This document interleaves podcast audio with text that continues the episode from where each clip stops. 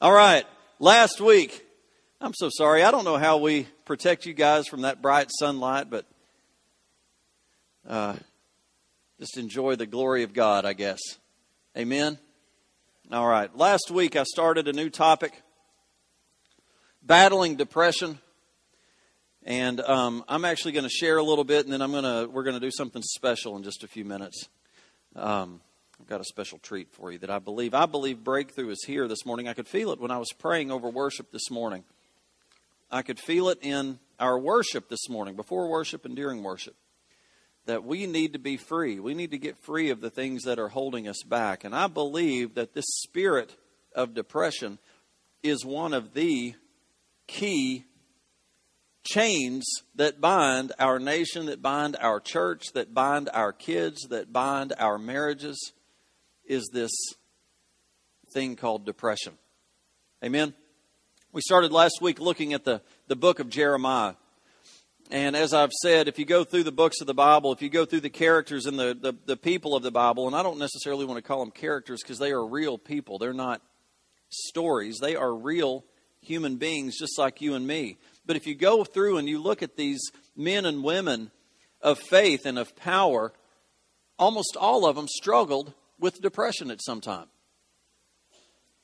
All of them, even the greatest, greatest of men and women. So, all that's to say, you're not alone, and you're not damaged goods. You are just what God intended for you to be. And as we start to try to pull ourselves out, and as we start to try to pull ourselves toward the Lord and walk toward the Lord, the Lord is going to redeem you. God's a redeemer. He doesn't leave you there. He desires to take you from where you are and to put you where you are supposed to be, and that is on a solid rock that will not waver when the storms come. That is your covenant. It's not to be thrown around every time the wind blows. It's to stand, and it's not to break. It's not to break. You're intended to keep your roots in. You might bend a little. God never said we won't bend. God never said the storms won't come. But He did say, if you'll stand on my rock, you will not fall. Amen. So, let's, let's look real quick at what we looked at last week. Um, I have a uh, PowerPoint.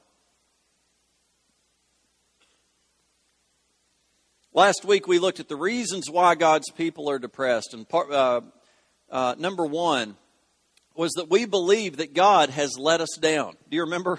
Shannon, you're going to crack me up over there. Look like you're uh, boycotting me. We would do. Uh, we would go to pep rallies at school and bring newspapers, and when they would introduce the other team, you'd pull out your newspapers and hold them up because you didn't want to look at them. amongst other things. Well, that, that was, we'll just leave it at that. Yay, you just scooted. All right. That's the correct term. Scooted. All right.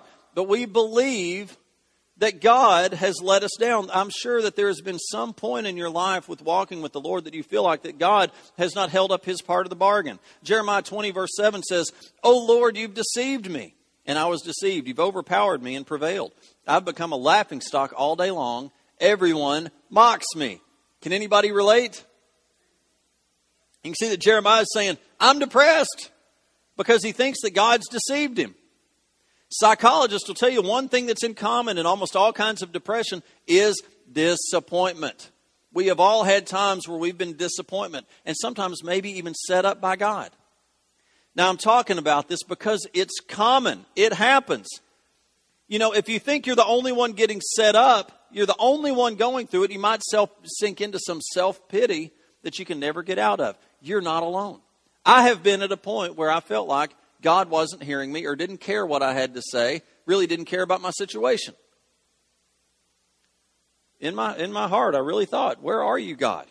But number two, this is where we start this morning we believe or we experience repeated rejection.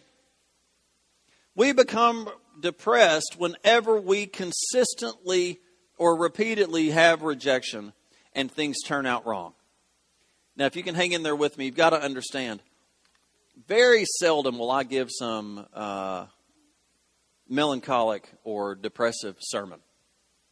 I am a optimist, a sanguine. You ever heard that word?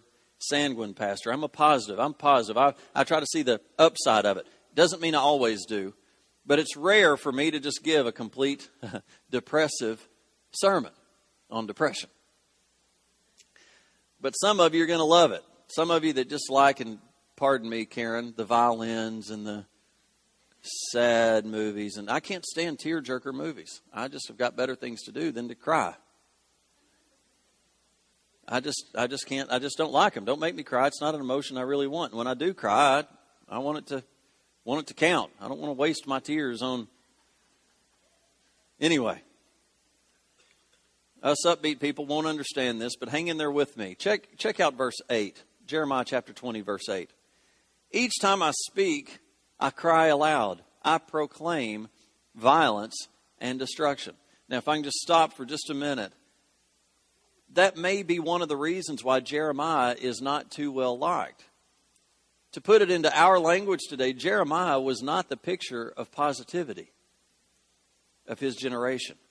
He continues on in the same verse to say, I proclaim violence and destruction because for me the world, uh, the word of the Lord has resulted in reproach, derision, and derision all day long. And then he says in verse 10, I have heard the whispering of many. Paranoia is setting in. He's hearing things. Have you ever done that? In a crowd, they start getting in little groups and whispering, and Jeremiah's saying, Oh no, they're talking about me again. They hate to hear me preach. He's taking it right where it counts. He's taking it absolutely personally. He says the people are saying right here in verse 10, he says, Terror is on every side. Denounce him. All my trusted friends watching for my fall, saying, Perhaps he will be deceived so that we may prevail against him and take our revenge on him. In other words, all of his trusted friends, he thinks are saying, we just can't wait till Jeremiah messes up so we can say, I told you so. Can you see this self pity that he's falling into, that he's buying into? Every time I get up to preach, I'm derided all day long. You know what they called Jeremiah? Can you imagine when they see Jeremiah come and they'd say, uh oh, here comes old death and destruction. If you got people that you can just say, you know what, when I talk to this person, I am going to wind up depressed. You got anybody that, well, who is the character in Peanuts and uh, Charlie Brown that always had the cloud over him? It was Charlie Brown?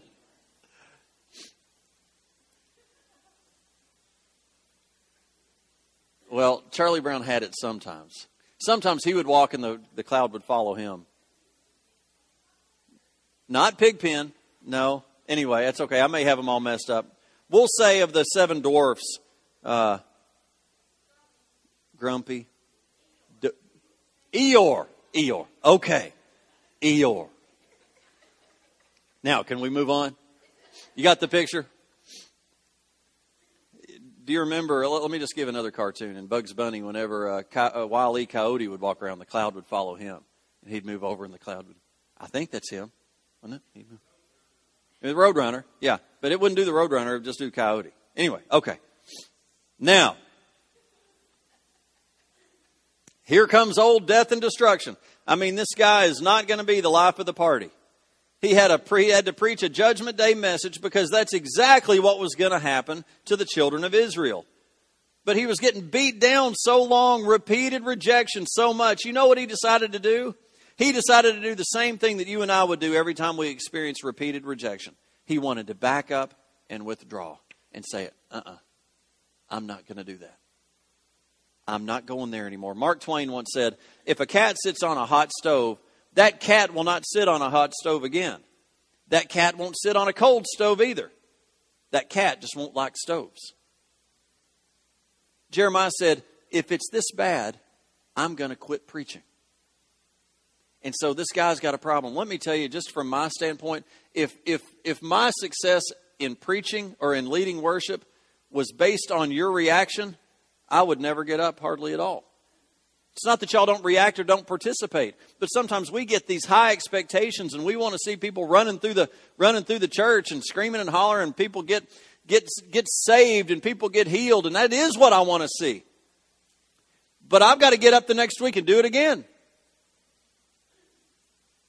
I used to go home at night and be hateful to my wife and to my family because I felt like the Lord didn't move in my worship.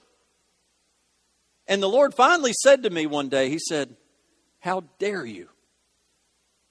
That's not yours, that's mine. Their reaction has nothing to do with what you're doing. Are you obedient to me? Are you giving me everything you've got? Are you preparing your heart for me? Are you edifying and pumping into your team? Is your team on board with you? Are they unified? Are you doing everything you can? Then don't worry about the result. The result is the Lord's. Even if these people are not liking what he is preaching, is he preaching God's word? Do you follow me? The problem is we allow the wrong things to get attached to us. I'm going to quit preaching. Jeremiah in verse 9 says, But I say, I will not remember him or speak anymore in his name. In other words, if I quit preaching, then his word in my heart becomes like burning fire shut up in my bones. I am weary of holding it in, and I cannot endure it. He said, I have to preach the message. When I try to hold it in, I'm miserable inside. But when I let it out, I'm miserable outside. Let me give you, uh, give you a uh, Charlie Brown quote. He said, he was talking to Linus one day and he said, I've just got a rejection slip from a publisher. And Linus said, That happens. A lot of manuscripts get rejected. And Charlie Brown said, Yeah, but I didn't submit any. You know, sometimes rejection comes in our own family circle, and that hurts the most. We know what it's like to be rejected by friends. You know, P.T. Barnum once uh, coined the phrase, there's a sucker born every minute. That phrase came right out of his own life. His partner said that if he would invest his money in some magic potion to make hair grow on your head, that he would become wealthy. And Barnum invested everything he had only for the guy to take his money and to run off. We know what it's like to not be liked. I heard a story about uh, Lou Holtz. If y'all know Lou Holtz, Lou Holtz co- coached uh, Notre Dame and then uh, South Carolina. But it, he said that down south they take football very seriously, and, and this team had a losing season. And finally, the team lost his, to their major arch rival of the conference. It'd be like Tennessee losing to Alabama or everybody this year. And finally, the team lost a major game in the conference. It was the worst thing that could have happened.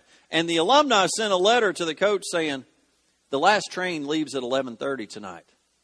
Be under it." This is his supporters. Don't be on it, be under it. So many times we experience rejection.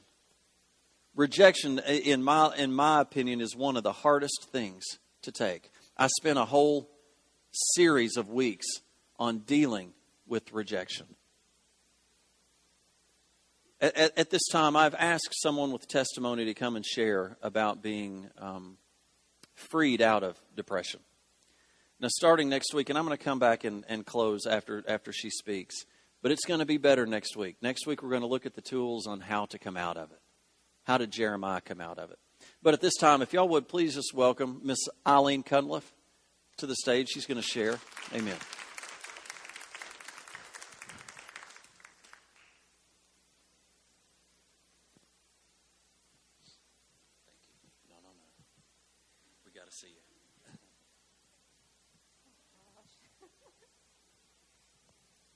Hi. um, last Monday, I, I, come every morning, Monday morning, to pray with um, a group, and um, sometimes Paul asks, "Well, how how was it Sunday?" And I opened my big mouth and said that uh, it was a great word, and it really quickened something in me because I had dealt with depression a number of years ago, and he said, "Well, why don't you share?" So here I am. And so far, what you've said this morning has been textbook what I went through with depression. Um, but let me give you just a real brief history of who I am and, and where I come from. Uh, I got saved when I was 19 years old, and when I was 20, I got filled with the Holy Spirit and became very much in love with the Lord. I was a worshiper, and I was called to intercession very early in my Christian life. And uh, for the next 15 years, I was thought I was very close to the Lord.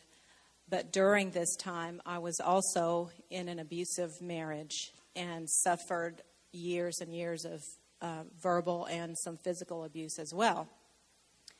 All this time, praying and seeking God for healing for my husband and healing for my marriage.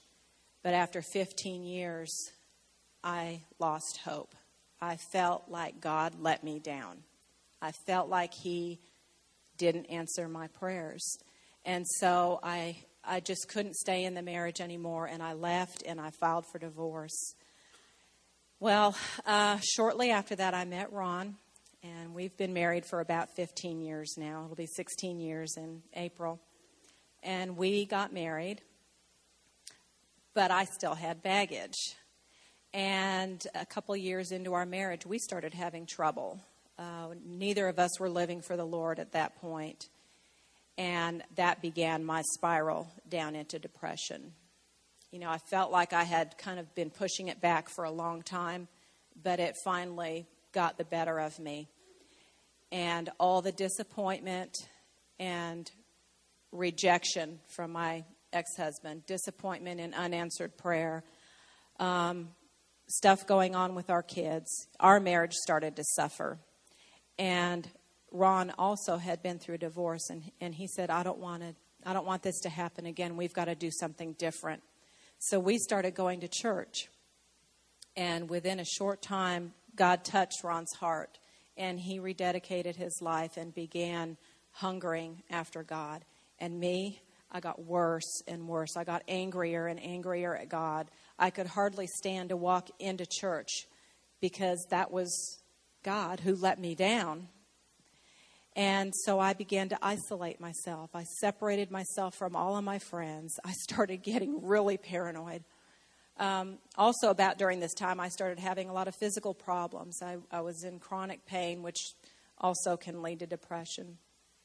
And I was so paranoid, I would not let Ron talk about me to anybody if he even said to one of our friends, Eileen's having a rough day, she's in a lot of pain, he would pay. I was so angry. How dare you talk about me? That's private. You know, don't talk about me. So there, there I am disappointment, self pity, rejection, withdrawal, and isolation. And that is so, so dangerous. The withdrawal and the isolation is so dangerous. And so it got to the point where I couldn't sleep at night. I mean, I would lay there awake, tormented with just racing thoughts, could not eat. I dropped about 20% of my weight within just a very short amount of time. And it just kept getting worse and worse. And finally, I, I couldn't take it anymore. And this, what Jeremiah said about how it, it just hurt him so much when he withdrew. He just couldn't take it anymore. And I couldn't take it anymore. I couldn't stand the pain of disappointment in God, but I also knew that God was my only answer. There was a foundation that was laid in me when I got saved, and that foundation is still there. And I, I woke up one day and I just felt like my life had become a pile of rubble. I could almost see you know, like the ruins in Greece, you know, all those big stones just crumbled. And I felt like I was standing in the middle of it. And I, I, I said, Lord, what happened? You know, what happened? All this time, all these years of, of living for you and serving you and praying and worshiping and believing you is laying at my feet in a pile of ruins. And I, I felt like the Lord told me to look under the ruins, and, and it was a solid foundation. I was still standing on the foundation. And then I began to see that what I had built was faulty. The foundation was sure, but what I had built was faulty. I thought I was believing God for answer to prayer, but I was believing prayer.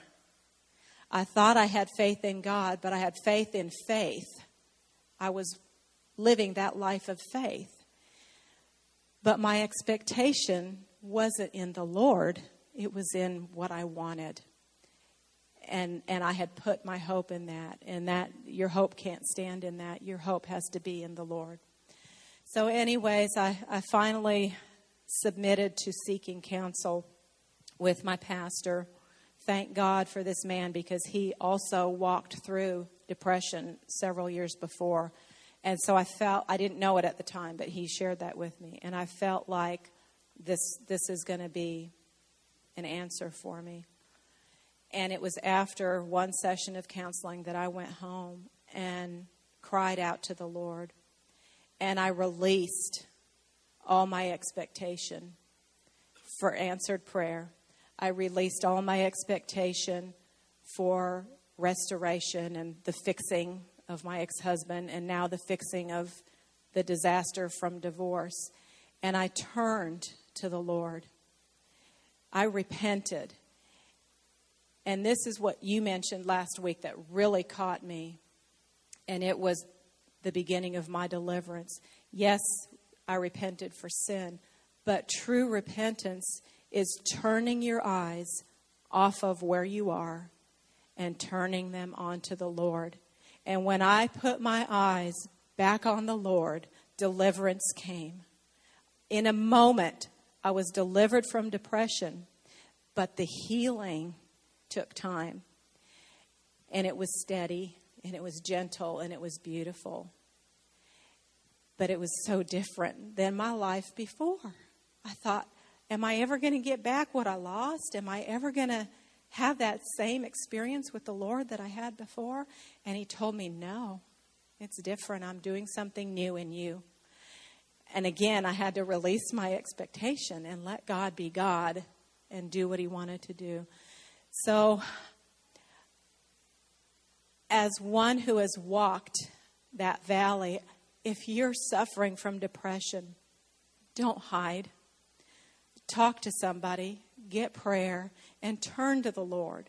Turn away from what disappointed you. Turn away from unanswered prayer. Turn away from your faith in faith and put your eyes on the Lord because that's where deliverance is. That's where healing is.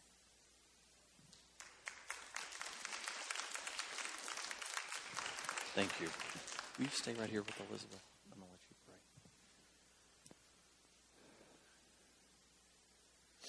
As I said, last week, and I don't want to. Um, I, I want us to stay right where we are because I feel like the Lord's moving. But we can have ten steps on how to get out of depression, ten steps on how to fix your finances, ten steps on how to be successful or raise kids. But the key is repentance. And that, what she said on repentance, we always want to think it's just forgive me for my sin, which that is what it is, but it is a turning. It's a change it is showing the Lord, I change from who I have been and who I am to who you desire me to be. And I set my eyes upon you and I come running after you. And when we get God that way, truly, we get everything else. Everything else comes. For me to receive the benefits of my Father, I don't have to know what benefits He has. I just have to please Him and be with Him and have presence with Him. Now, maybe he had a blessing that I didn't know he had. Does that cause him to withhold it from me because I don't know it? No. But when we come to God, and you may be dealing today with depression, tomorrow it's with your kids, get right with God today, and the re- restoration through your kids or through your family or through their, your marriage will come. But today it's depression. If everybody wouldn't mind just to bow your heads and close your eyes for just a moment. If that's you today, don't go out of here without somebody praying for you, or at least in your seat, asking, just as Eileen asked, Lord, free me of this. I desire to turn to you. I do not like where I am. I want to encourage you you do not have to remain where you are. That is a lie from the pit of hell that you deserve that. That you deserve the relationship that you're in, that you deserve the abusive situation that you're in. That's a lie. It's time to come out. It's, it's time to break free. As we still bow our heads, as Eileen shared, faith and faith is such a deep topic. But we don't believe in what we can say and what chants we can say and what we can pray and how good we can sound. We believe in a saving God. We believe in a God who sent his Son to shed his blood to cleanse us of these things that we're battling. That's what our faith is in. Our faith is not in what we know, it's not in what we can say and how we can sound. Our faith is in the King. Our faith is in our Father. Our faith is in you, God. Now, as we stand in just a minute and as I open the altar for prayer, Father, I ask you for breakthrough right now. Breakthrough that no psychologist or therapist can give, and I'm not against psychologists nor therapists. Breakthrough that no drug can give. Lord, this is true breakthrough that uproots it, that leaves no remnant behind. I thank you that you are doing it right now. Now help us in this moment to turn to you. In Jesus' name. Amen. We all stand with me? I'm going to ask Miss Eileen to come forward and Elizabeth to come forward and Stephen and Lee to come forward and also those who are to pray this morning. Go ahead and come forward. We want plenty of people up here to receive you if you want prayer. But specifically this morning, and you don't have to come just for this. If you need healing, come down here for healing. If you need breakthrough in your marriage, come down here for that. But if it's depression, come down here. Come down here and let Elizabeth and Miss Eileen, um, let these other prayers down here pray for you. Don't leave here without receiving what God has for you today. In Jesus' name, amen. Let's sing.